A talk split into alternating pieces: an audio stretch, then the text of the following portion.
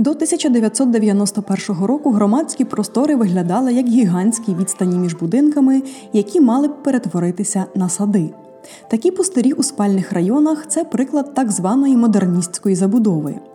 Тоді для місцевої влади важливо було створювати показові подвір'я, тож за ними був жорсткий контроль. Згодом контроль зникає разом із радянськими жеками.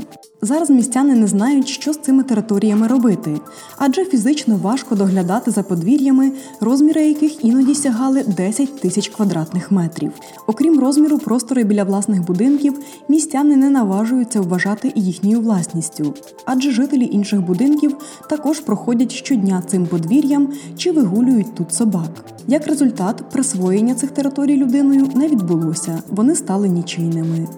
Як розповідають представники організації Агенти змін Юрій Грановський та Максим Головко, у державних будівельних нормах України немає такого поняття, як громадський чи публічний простір. Це формулювання лише починають вживати, маючи на увазі декілька точок у місті, створених урбаністами. Хоча публічний простір це уся територія, що знаходиться між будинками та приватними територіями, до якої кожна людина має доступ. Нові публічні простори, що створюються у містах, це переважно усі ті ж помпезні ідеї безфункціонального змісту, що були вигадані 30 років тому, кажуть дослідники. До того ж, більшість ініціатив втілюють із ноткою піар-кампанії. Депутати вирішують: до Дня Києва подаруємо людям альтанки. Хоча жителям міста потрібне щось інше.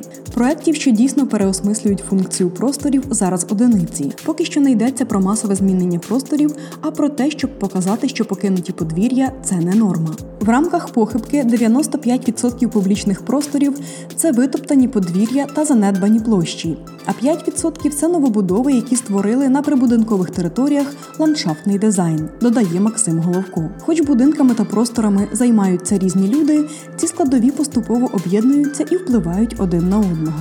Сьогодні забудовники використовують публічні простори як спосіб дати додаткову цінність до своїх новобудов. Максим розповідає, українська архітектура розділилася на два основних потоки. Перший і основний пінопластове барокко, через яке стираються кордони між дешевою імітацією і оригінальними історичними будівлями. Другий пострадянський стиль 1990-х. Так проявляється бажання людей відчути себе у розкоші після радянського періоду, коли вишуканість була не на часі.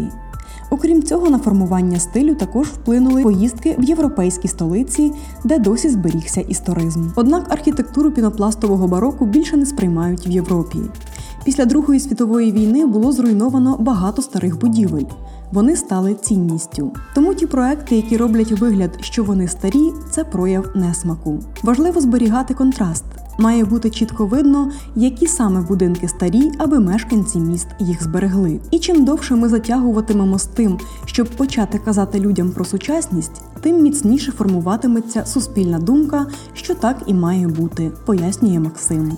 Більше про проблеми та виклики дизайну в містах читайте у матеріалі з циклу «12 історій на сайті начасі.ком.